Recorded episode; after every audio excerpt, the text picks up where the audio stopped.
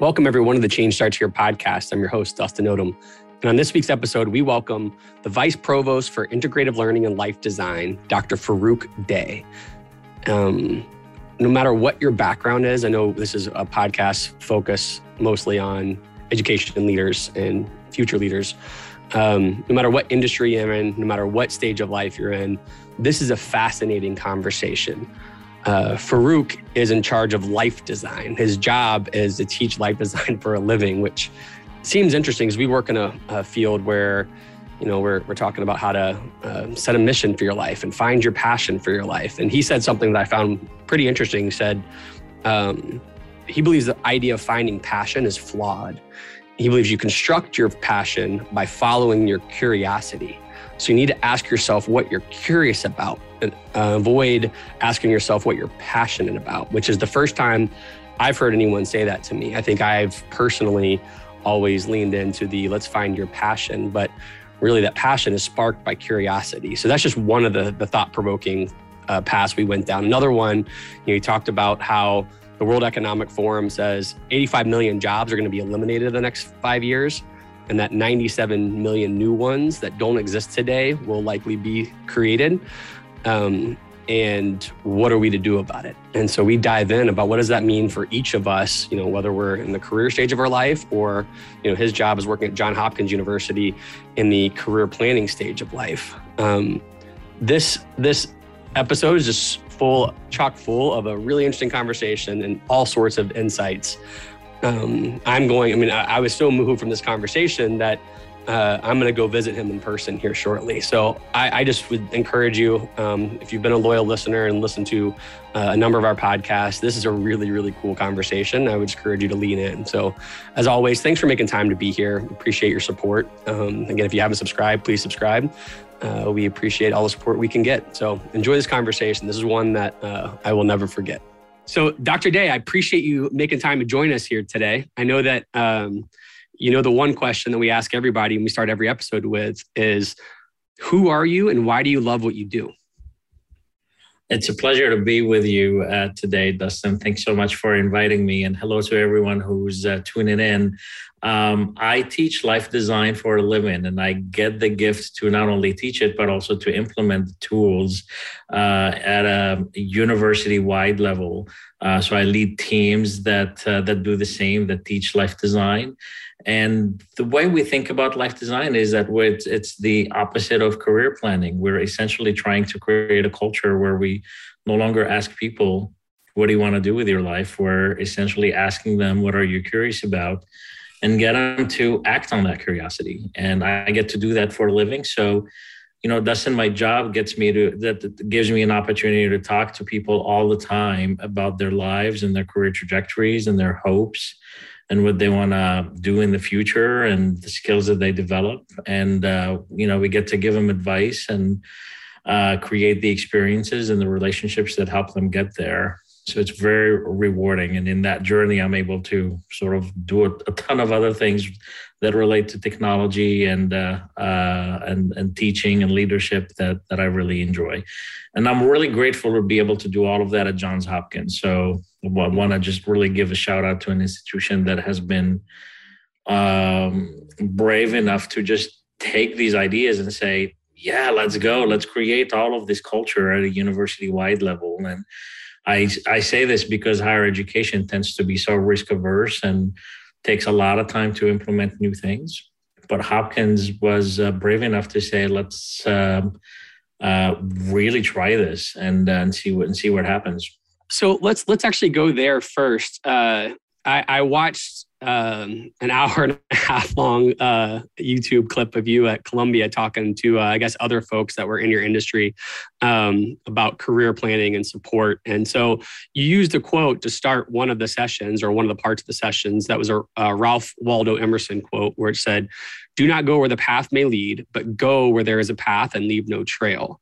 And I feel you just hinted that like there's risk aversion in your industry how were you able to muster the courage to live out that way and be successful? Because I think what holds people back from taking those routes are, you know, they feel like they may not muster the courage or they feel like it'll they'll get fired if they try to chart their own path.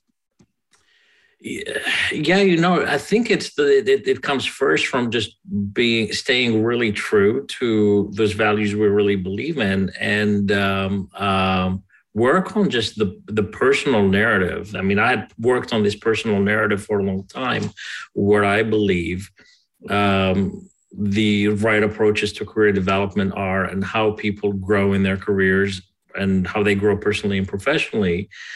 And um, I tried not to do what most of us perhaps are advised to do, which is to adjust our narrative based on the opportunity that in front of us because sooner or later you're going to have to default back to what what you feel is is really right. So I I stuck with that, and eventually, I mean, you bump into walls sometimes. You bump into people who don't get it, and then that's your signal that that's not the right organization for you.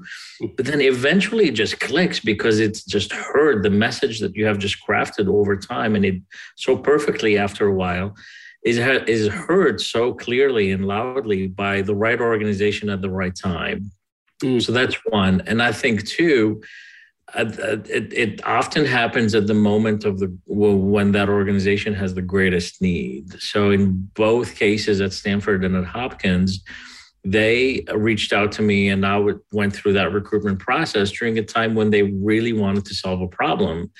And what I was offering in terms of not only narrative or approach or philosophy, uh, but also potential solution really resonated as potentially something different that they could be known for and that they could um, um, they could address that. So it comes back to maybe even just just the bottom line of what what life design is about. How do it's about getting lucky in these things but really you create luck by um, committing to the work that you do and then uh, positioning yourself so that you're in the right place at the right time and then they hear it. So there was you know two years earlier hopkins wouldn't have heard my uh, my narrative so clearly but it was just the right time when they really needed the solution to their problem and i happened to be there. Yeah to your point like to to i'm going to synthesize what i hear uh, given my question is you know if, if someone is worried about uh, losing their job from you know charting their own path. I mean, obviously there's strategic ways to do it to where it's not offensive to the folks you're working with, but you're looking for the right place and time for where your ideas and your head and your heart match with another organization's vision, right? Exactly. I mean, it's a it's a, it's a sort of um, um, sort of an exercise of not con- constantly just chasing the um, a, a, a, constantly moving target. Yep. Instead, you just really get uh, focused on um, the narrative and the work and the philosophy and the approach and make it really good. And eventually it'll align perfectly with the target instead of just constantly having to, to, to chase different things. And this can be applied to um, developing new approaches for universities or for schools or at work, but also it can it can apply to someone wanting to figure out what their next step is in their career. And if they just spend do more of the internal work and develop exactly their own life story and their skills and what they want to do, and uh, and then they put it out there, eventually it'll align with the right uh, type of opportunity. So I'm not gonna. I'm not sure if I can re uh, tell your you know story or your the quote that you use at the beginning of this interview, as well as on a TEDx that I got to see you give. Um, but you boldly tell your audience that you know stop looking, and I'm going to say it this right. Stop looking for um, your life's purpose in a way, or stop you know stop asking students what they want to do with their lives. To me, that seems like a really unique approach, given that you know your position a lot of times is to help a lot of folks figure out what they're going to do with their lives and a lot of paradigms about going to higher ed institution like john hopkins or others uh, is okay well, what's that going to lead to? How, how did you land there and why is it so important that we stop asking those questions um, and what should we be asking instead? Well, well, first, I, I, I have to also accept the, fa- the, the fact that it's really counterintuitive as a message and as um, um, a, a, an approach, and it is also even more challenging to deliver in front of a room of uh, parents of students, for example, or uh, especially those who are paying really high tuition bills who are saying, "Now what? You know, I need to see the return on on investment." So there's a little bit of a counterintuitive there, but I think all we have to do is just remind people: How did you end up where you are today? And how far are you from those initial plans that you had put in your head in your teens or in your early 20s when you were thinking about what you want to do in your in your life? I mean dustin the work that you're doing today did you imagine you would be doing it when uh, you were in college or or earlier? You you hit me right in the head that tedx because uh, i had a unique moment of inspiration uh, in college that took me from going you know i was graduating uh, with top of my business class and thought I was going to go work for this consulting firm. Yeah. And my heart was inspired to go into teaching. And it's since then it led to all these other opportunities, but never in a million years would I think I'd be doing what I'm doing right now. But I could not be happier, more happy doing anything else. Like I am perfectly in the spot of like my passion, I think my skill sets. Very good. So, and but and the way you landed there is through the process of experimentation, experience, trial and error, connections with people. You broaden your network, but it all came from a place of where you started to act on curiosity. You you were curious about things, and you were you gave yourself permission to try them out and to see what happens. And sometimes it fails, sometimes it succeeds, but throughout the process, you develop skills, you broaden your networks, you learn more about yourself. So the story that you just told me about just your own career path, I had heard thousands of times in my two decades of experience working with people on their own life journey. And then eventually I started to realize, especially when I started to talk with people who were in their mid careers or later on and are and I was comparing people who are fulfilled versus those who aren't. And I'm realizing that we are really given the wrong advice at the beginning of someone's journey. We're, we're having them th- try to predict what they will be in the future. We're giving them all these types of assessments to try to get them to understand who they are, but they're barely learn, learning uh, th- these types of things. So instead, I started to realize that it's really just not a matter of uh, predicting the future and predicting where we will be, but it's a matter of um, uh, acting on curiosity. So here's here's how I'm. I'm um, um, here's where I landed with this, Dustin. I think most of us try to think about career and life uh, from a planning perspective. You know, it's like decide on a goal, have a vision for your life, and then create a plan for it. And it gives us uh, uh, the illusion that we have control over where we're headed but but it's actually we know now we have plenty of data that tell us that it, it doesn't work. It doesn't work that way. And then the other the what we have found is that when we ask people how did you land where you are? often they um, talk about luck serendipity. They say it's by some type of chance i met the right person in the right place where i happen to be in this right environment and then the, the right doors open for me. And somehow i couldn't imagine myself talking to a room of parents of students telling them your kid is going to get to where they need to be through luck. That was that was just not going to be an appealing message, right? But like there's got to be something behind there, serendipity that's going to happen. We started to look into where do those lucky events come from, and they happen because the per anytime you think of a lucky event in your life, there was action that happened before that. You took action and you enrolled in a degree, you attended a workshop, you went to a program you uh, participated in some type of work experience you volunteered you did an internship you you know there are just there's an experience and there are people you connected with. And usually those are tied to your curiosity. And that's what's going to get you to that level of inspiration. You're not going to just sit in your room and get inspired out of just nothing. You're going to have to go and join a community connect with people and interact and gain experience fail sometimes, succeed sometimes, really engage. And that's how you're going to take your curiosity. You're curious about anything and you're going to you're going to move it up a notch to an area of inspiration. And then when you're inspired, you're going to have to act on it fairly quickly so that it, it's not interrupted. That inspiration is not interrupted by the, uh, the the daily life uh, that, that that happens. Um, so that's when we started to think like it's actually what if we provided that in uh, college or in uh, or at schools, and we gave students or people the opportunity to act on curiosity, to uh, to to take a chance, to uh, take some risks, and that's that's what we're trying to do at Johns Hopkins. But I think honestly, that's how I'm trying to live my life too. Is uh, if I'm curious about something, I'm going to try to move fair, fairly forward and be comfortable with not knowing where it's going to lead. So that quote that you saw. Um, means a lot to me. I mean, I also think of the the quote from by Joseph Campbell that if um, uh, if the path before you is um, clear, you're probably on someone else's. So hmm. it's not about trying to find blazed trails for you to go and, and walk on. It's about just blazing your own trail somehow and being comfortable not knowing where it's going to lead, but you know that you're blazing it based on serious foundations of curiosity, of personal interests, and you're you're growing it as you go. So the last thing I'll say about this, Dustin, is that most of us might think that we need to go and find our passion somewhere out there. Right. The idea of finding passion cannot be more faulty than, than that. It's because your passion isn't just out there in the street for you to, to, to find. It's not a scavenger hunt.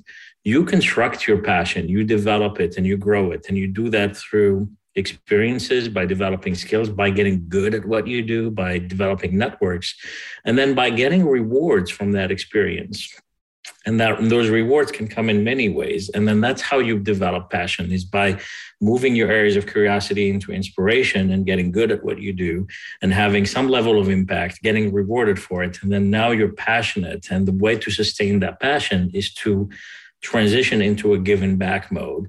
Now you're passionate enough that you want this to benefit more people to help other people to get that level of passion. Yeah so i, I think uh one of the things I think about, you know, I was a teacher, a coach, I, I work for an organization that is motivated to help people fulfill their potential each and every day. And hearing you talk, I already think about the mirror in front of myself, about the number of times I've probably told someone, just follow your heart, follow your passion. And while there may be some sincerity and depth behind it, what action can someone take? And so I think it's it's great to hear you say that. And my question to you is, whether it's a student, you know, both of us have three kids. So whether it's young student, like you have in elementary school or high school or college, or uh, it's an adult listening to this, um, what, how, how do we start kind of exploring that curiosity, possibly so that we can stumble into our passion at some point? Mm-hmm. Um, so, so, the first thing I'll say is that I have yet to meet someone who tells me that they're they don't know what they're curious about. that's that's that and that's why i think i want to ask that as a first question is because there's always an answer to that.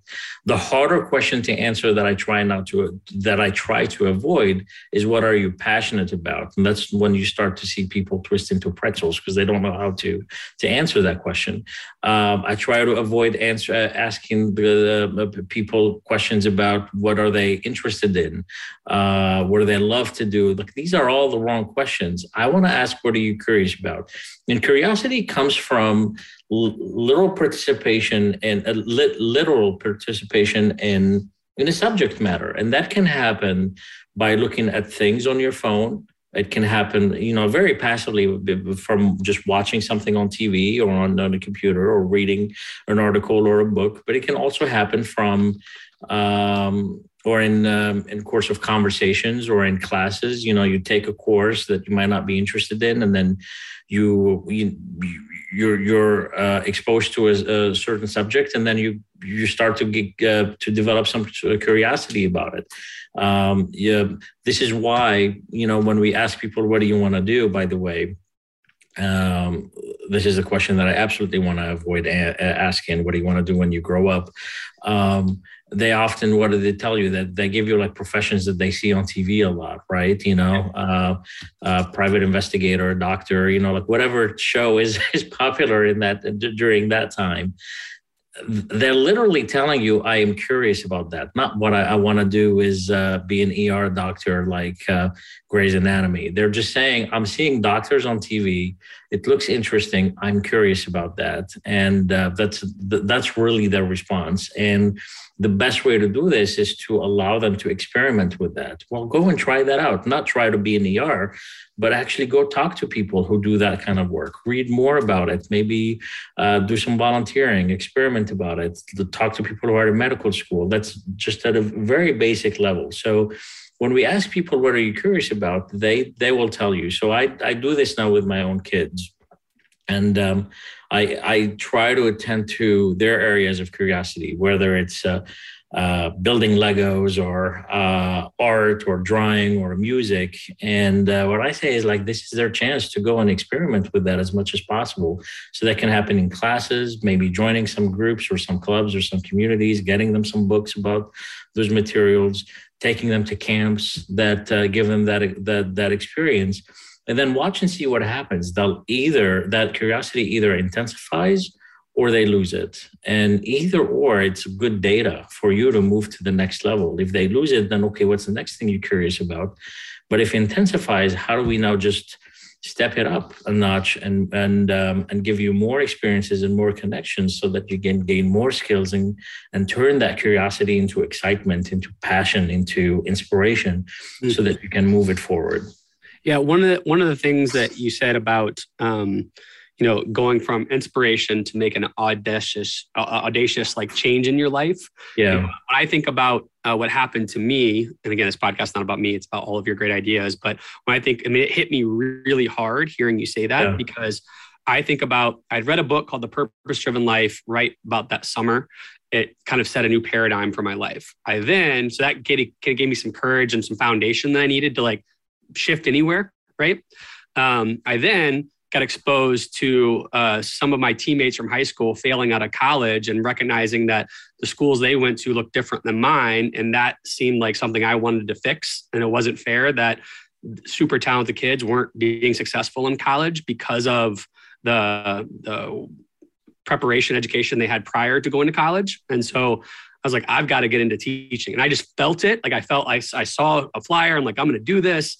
But like, how how do we like I, that that's kind of helpful for folks to like inspire people you know that's how my life went now you go try it how, how do we help people you know that you've talked about curiosity leads to inspiration how do we help mm-hmm. people get to that take a leap of faith now uh, jump off and try taking a leap of faith is exactly what you know what I'm calling audacious move. It's it's it speaks to that level of risk taking. And you know when I try to analyze um, what differentiates people who seem to reach that high level of success uh, that matches their their sense of fulfillment you know so it's not just external uh, impressions of success based on titles or money but they're truly fulfilled in their careers and their lives i often see that there there is a high profile of risk taking that these are people who are willing to take risks. And that's why it shows up in entrepreneurs, for example, really high. But it's not just entrepreneurs, it's people who uh, have done all sorts of things. You know, they've decided to go write a book or compose a, a song or, um, uh, or just, you know, commit to a career in arts or start a restaurant or a startup or whatever their cause or their mission is there is a certain level of risk and taking risks is glamorous uh, or sounds glamour, glamorous, but it's really hard to do.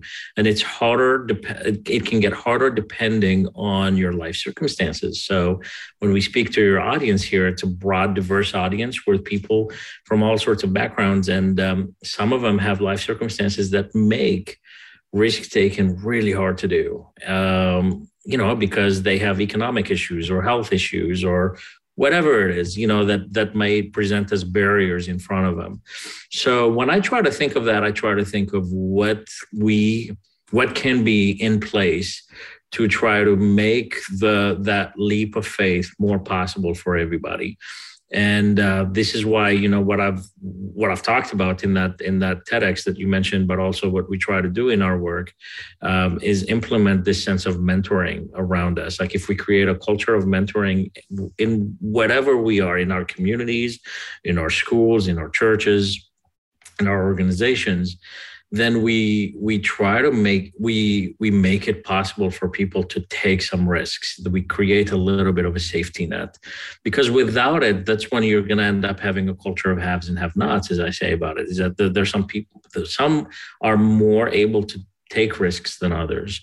So as a matter of advice to people who are who, who know who are inspired and ready to go what they need more than anything else at that point is um, a network of support underneath them, some type, you know, so for us who are educators or who are in positions where we can do this, we can create those uh, those networks of support and through mentoring, etc., um, to try to make it more possible. But for the individual themselves, what they can do is go seek it out before you jump um, jump off and take that leap of faith. Find a couple of people who can be uh, who can offer unwavering support to you as you take this big risk. So let's no. let's go there personally. Like you, are from uh, Algeria, is that right? I am. Um, okay, so when you came here, uh, did you come here uh, to the United States with undergrad, grad, or did you come here prior to that? I came here with uh, for for undergrad. Okay. With very little resources, and I mean, there was like the ultimate leap of faith. Right. So, uh, um, my my background in college, I I have a good friend named Wilfred Job who introduced me to the internet. He's from India.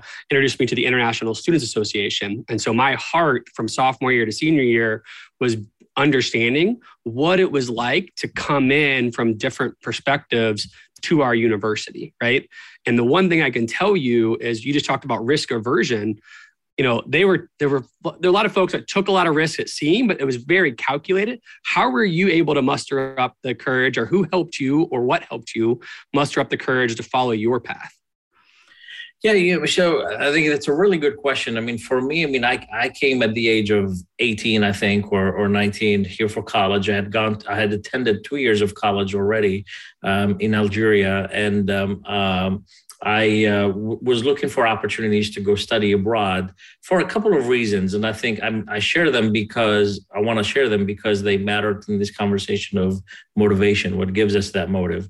One is the the intense curiosity about what's out there and about educational systems and other cultures, and then second, I uh, was in the country at that time that was going through a civil war, so the possibility of imagining my own life and uh, my growth and my development development was nearly impossible in an environment that were, you know, every day we're thinking about life and death situations.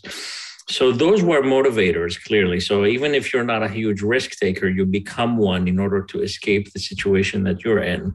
Uh, so there's a little bit of escapism there, you know. And then, then I I was fortunate enough. I mean, I had applied at in, enough places uh, not only for admission but also for financial support.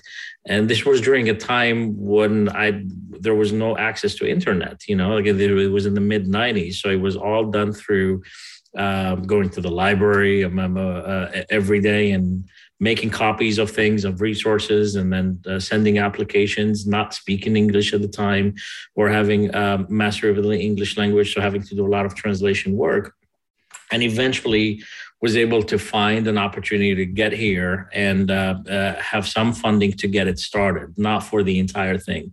But that was enough to just get started. That's the thing. Like, I mean, I think that we can learn from is you don't have to have it all mapped out perfectly. I didn't have, I certainly didn't have enough um, uh, funding secured for the entire time I was going to be uh, in the United States. But I said, if I can get it going for a year or possibly two, once I'm there, I'll figure out the next thing. And and that's exactly what happened is that the the next opportunity will come to you. But the idea is you get started. Um, so taking these leaps of faith matter. The second thing that relates to what i said earlier is finding the people who are going to support you through this. You can't do it alone. You can't. I mean no one can. I couldn't. So my leap of faith involved finding people as as soon as i got here to teach me, mentor me. I mean, this this goes back to an old lady named Louise in the cafeteria. That was my first job in the United States. I worked in the cafeteria. They wouldn't, you know, Dustin, they wouldn't put me in the in the serving line serving food because I didn't speak English. So they put me first. Uh, recycling boxes in the back, and you know, I, I, mean, I was doing that. This is the cafeteria in, in on campus, And Louise was an Italian lady, bless her heart. Uh, told me, okay, I'm gonna teach you how to say all of these foods so that we can you can eventually serve be on the food line. And that's what I really what I wanted because I wanted to engage with people so that I can improve my speaking language uh, languages. So every day she would come and she'll say, Farouk, this is a strawberry and this is a, a potato, and the, and she would say all of those things, and I would repeat after her. And um, um, uh, I, I, will never forget that is that you find people like Louise or like Jim afterwards who also taught me some of the, the the the language skills and how to work in that cafeteria. And then eventually like you get promoted into a server line and into other opportunities until you you find your path. You can't do it alone. You have to find the people who are going to make it possible for you to take more risks to try uh, to try things out. So you, you're, going to have to tap into that network. And where you find those people, uh, you know, there are good people everywhere, all, all, around us. So join a group or a community, um, and um, and talk a little bit about your dreams, and you'll you'll find eventually somebody who's gonna wanna wanna give you a chance. Well, I, I love that uh, uh, example, just because it's like you know coming back to yours, instead of go find your passion, get curious and find people right? Like I feel like those things, it may take some time, right? But if you get curious and you find the right people and get connected with the right people, things can change. Um, you spent your whole career. I mean, the fact that you say what you do as a life design is pretty incredible. I want, do want to continue to dive into that in a second. Um, I, I, assume you know you've helped a lot of folks chart their career path or their future in life. Um, from your lens, what's the future of work, and what's the most important skills that students and workers need to be successful for the next 20 30 50 years i don't know you're in this world so i don't know how long the time frame is going to be thinking about but 20 30 50 sounds good to me yeah, well, even the next five years are are are changing quite a bit, and I would say mainly because of COVID. The last two years have been um, um, paradigm shifting for for all of us and for the for the, the the world of work. You know, just see how many people now are moving more towards remote work um, uh, options. So it's changing what it means to go to an office, to engage, to interact. Look at how we're doing this talk today. Um, so here are some things that we already know. The for the the uh, World Economic Forum is already predicting uh, a loss of 85 million jobs in the next five years, but a gain of 97 million jobs that don't exist today. This alone is a case for why you should do life design rather than career planning. Because if you're planning on a career or on a job that will not exist in five years, you are you are in trouble. Um, but instead, you should design your life the way we were talking about. Like, what are you curious about, and then find the ways to practice that in this evolving de- uh, um, uh, age that we're in, and then develop the networks around that, and trust in the exercise that it will uh, that the road is going to to open up in front of you. Uh, but build it based on curiosity rather than based on predicting. Um, so we already know that. We already know that half of the workforce um, today is going to have to reskill or upskill over the next five years. What are they uh, upskilling or reskilling to? It's technical skills uh, for for the most part, um, and um, it's uh, working with technology, working with machines. But I also would say that it's working with uh, with media and um, uh, with you know like the things that we're doing today. Um, uh, communicating via, via, via, digital media is, is continuing to be huge. You look at the people who are developing entire careers just on TikTok these days. It's very interesting, you know, like this there are realtors who are making a killing today because they're just becoming TikTok personality. They're just completely reinventing themselves that way. So there, there are all sorts of um, uh, examples that way. So 50% of the workforce is having to go through this process over the next five years. And uh, most of this reskilling and upskilling is does not require a four-year degree or even two-year degree. These are three to six month are um, s- skill development programs that people can go through, either boot camps or even just self-learned, yep. uh, so, um, self-taught.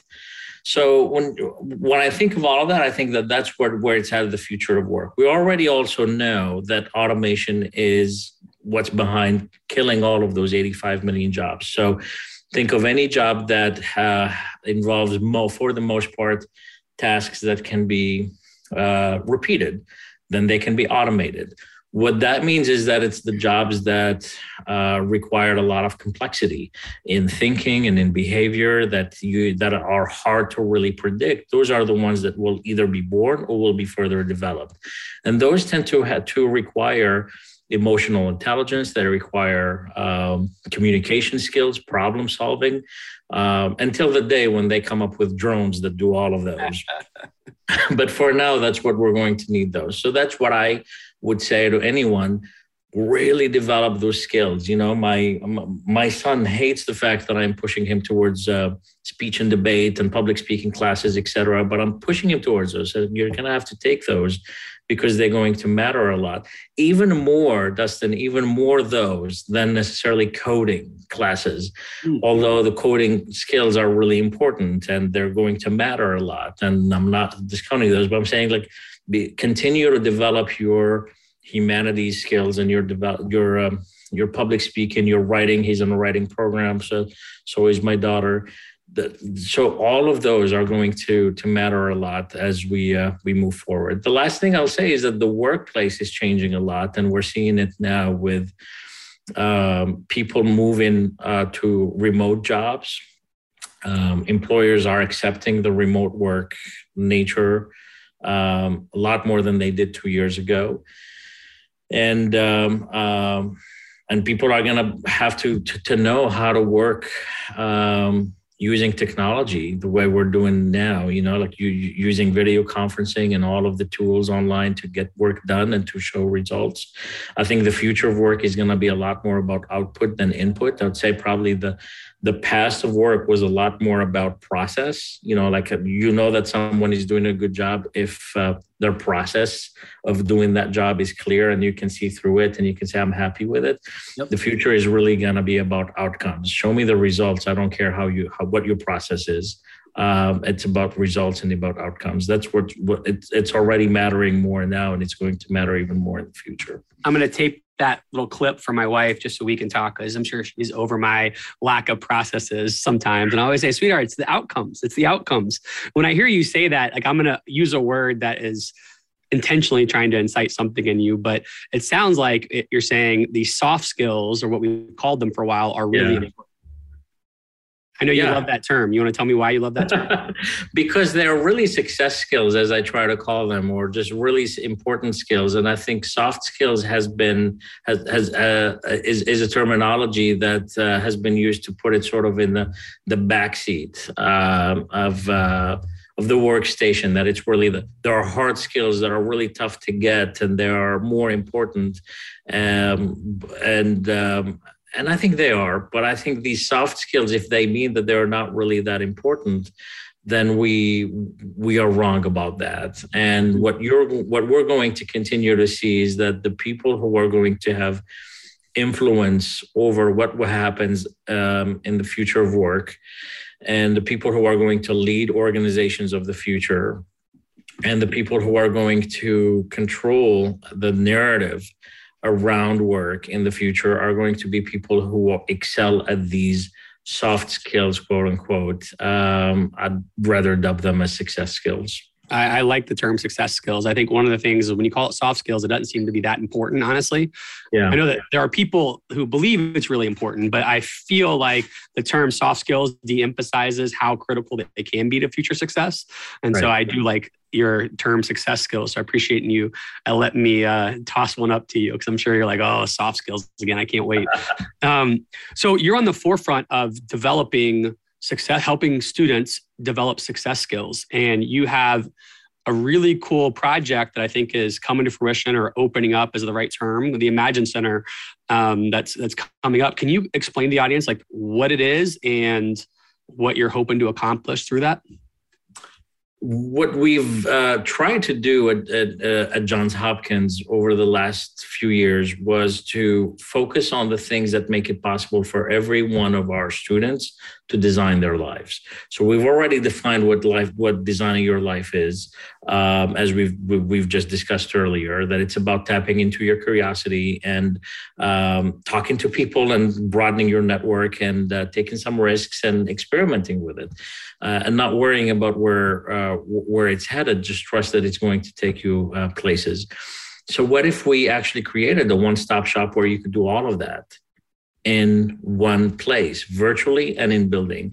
So I, I uh, took over a, um, uh, a building that was going to get torn down. Actually, was uh, the the former Lacrosse Hall of Fame building, um, and it was vacant at the time when we took it. And there were questions about what what the university would do with it. And um, we we took it over, and we've been remodeling it uh, for the last two years. And we've turned it into what we are calling now the Imagine Center for Integrative Learning and Life Design. The emphasis is on life design here, but the integrative learning part is that we're going to integrate all of these experiences that are given chance to a student to experiment to try things out so that you can you can come there to do internships to do some undergraduate research to volunteer to uh, uh, go study abroad uh, to work on a project with a faculty and also to talk to people. So that's that's you know our mentoring programs with our alums uh, alumni are going to be there. You're going to engage with companies and employers there. And by the way, you're going to have staff. Um, we call all of these life design educators who are going to be around you and who are going to support you through all of that. So the minute you come in there, it's not going to, to feel like a clinic where you have to go and check in and sit in the, the waiting room. The entire building is accessible to you. You can go and hang out, study there, have some coffee, etc., and allow yourself to get curious, to experiment. We even have a room, Dustin, that's going to be a, a content creation room. You can go there, and uh, you know, you, you want to film some TikToks or create some some some uh, uh, videos for for for your personal brand or your website. We have that for you there, and uh, we're to have a team of life design educators who are to help you. Um, uh, not only did the act on that curiosity, but turn it into inspiration. You know what I said earlier?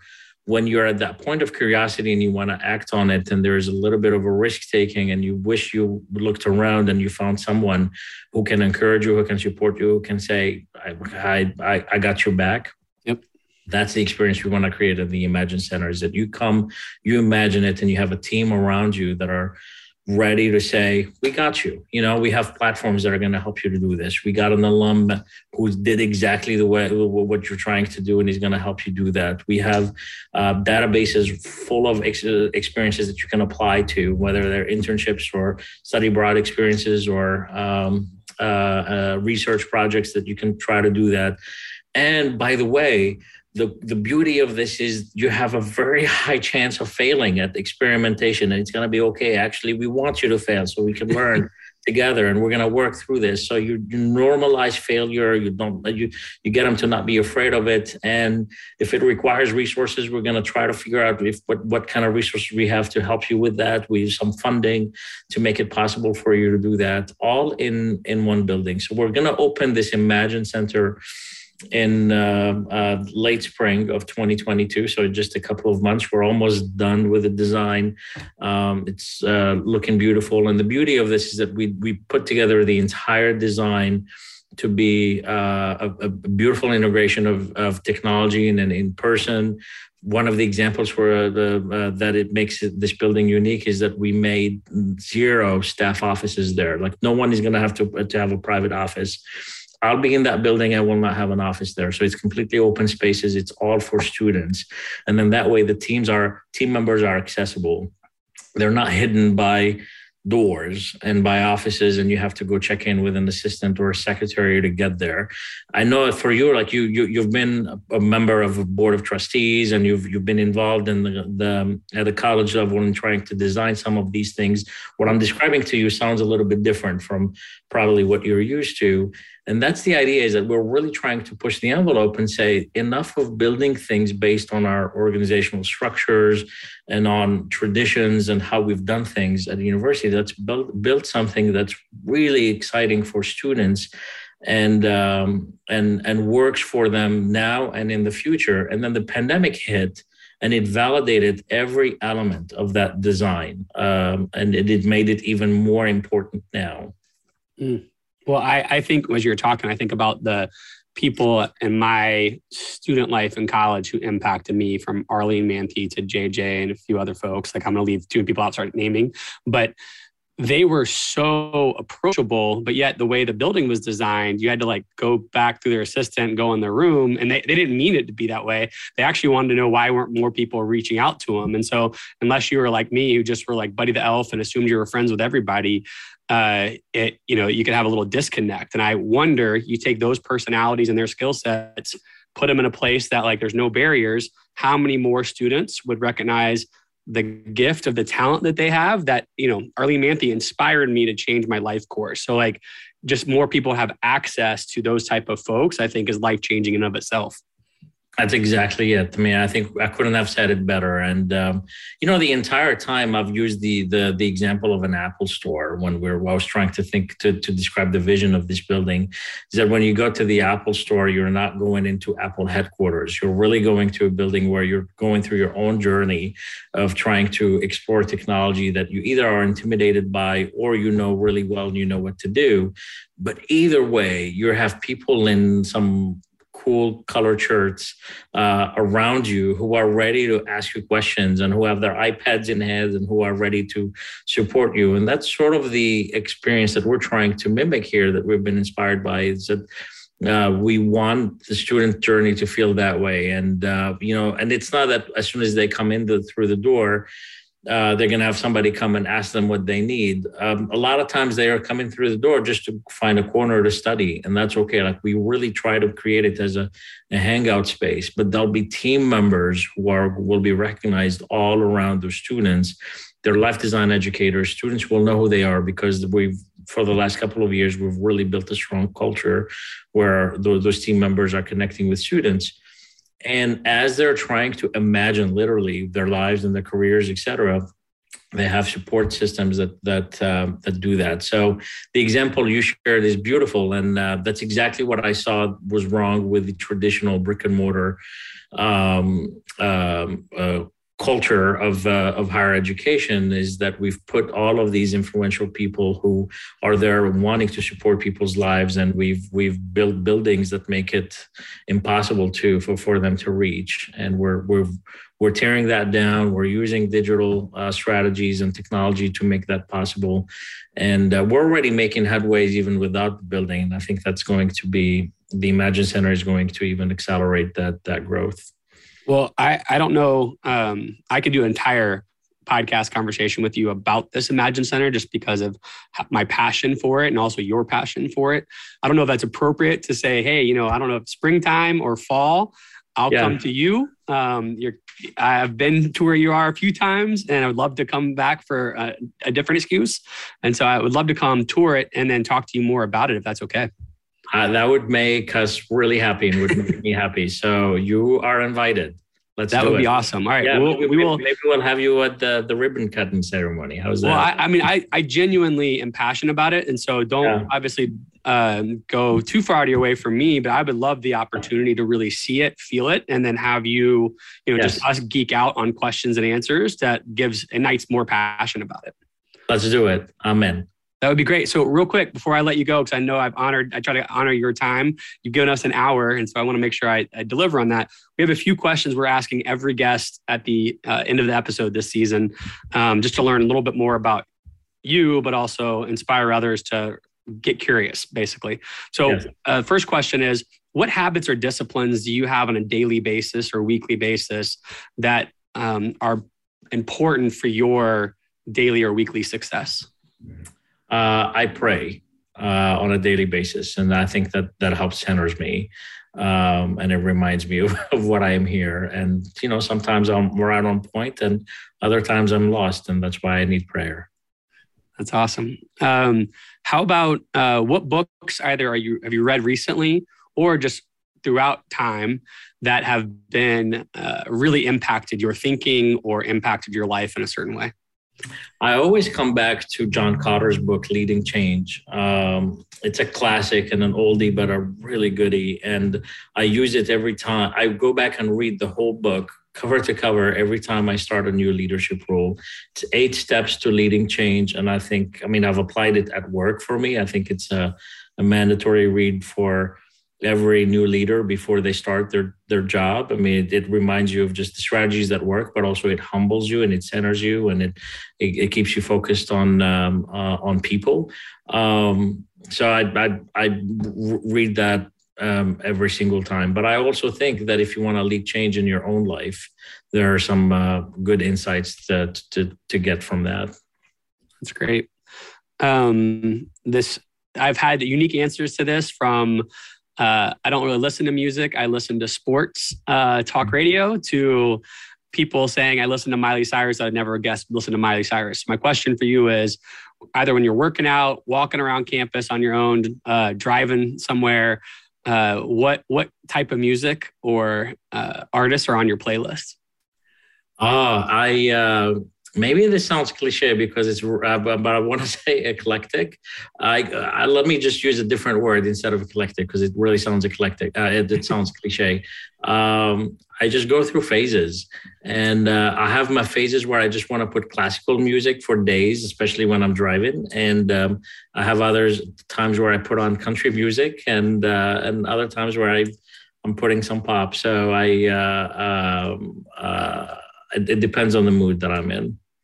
Fascinating. Yeah, I do feel like uh, most folks, even if it sounded cliche, I didn't think it sounded cliche, but uh, most folks that we've had in our podcast really do have an eclectic mix, and it usually they they air to something fitting their mood or where their their heads at during that time. So that's yeah, that's pretty common. Yeah. Oh, good. That makes me yeah. feel better. you're, you're, you're, you're, in good company. Uh, so the last question, and you've left a lot of really good nuggets. I don't want to assume what this advice would be, but uh, folks that are around great leaders often like you are, are communicating, reading, learning, um, come across, you know, a quote that uh, you can't get out of your head. And it could be something you've had for years that you won't let out, or something that you've come across recently that has inspired you. What's the best piece of leadership advice or a quote that you've heard that really sticks with you and motivates you? Um, yeah, I mean, I think that it's a quote that I shared earlier, and I want to bring it back. I mean, I live by it. The, if the uh, the path before you is clear, you're probably on someone else's, and it reminds me. It, it's helpful to me to go back to that quote when I get frustrated um, by the lack of clarity in front of me you know like or by just sometimes like you feel like you're lost in your own path or you're trying to do something and it's not working. And then you know i'm even have that on my linkedin profile. I have it on my desk and i just try to go back to that and say yeah there's a reason for that. I mean it's hard because we're trying to blaze a new path and we're trying to create something new. And um, um, that that that makes it all worth it I, I love it. I again, I was hoping you would re- come back to uh, one of the quotes from earlier because I feel like that is so powerful, um, and everyone can really quickly identify if they're on a clear path or not, and that should, as I've learned today, spark my curiosity and follow that versus trying to figure out what my passion is. Um, this has been an awesome conversation. I can't thank you enough for making time for us. As you could tell, I sincerely mean we could talk for another hour or two, uh, whole hour on Imagine Center. So if we have that opportunity, I'd feel really honored and blessed to be able to do that with you.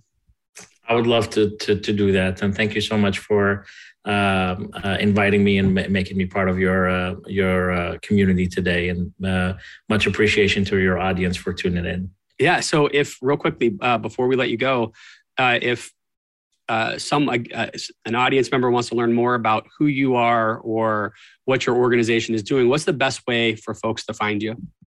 So I'm on um, uh, almost all of the social media that that, that you can find, uh, LinkedIn and Twitter. You know, just under my name, uh, you won't find a lot of other people with with with a similar name. So if you just look up my name on uh, uh, Twitter, LinkedIn, or if you just Google it, you you might land on my email, and any of those work, and I respond uh, to, to those. So I'm um, happy to connect with anyone who's uh, interested in learning more, and I'll learn from them too. And I learned a lot from you too, today. So thank you so much for this opportunity. Oh, this was awesome. Thank you so much. We'll be in touch. All right. Take care. Please support us by subscribing to our YouTube channel, uh, podcast on Apple or Spotify, and help us celebrate the beautiful, messy work of shaping human potential.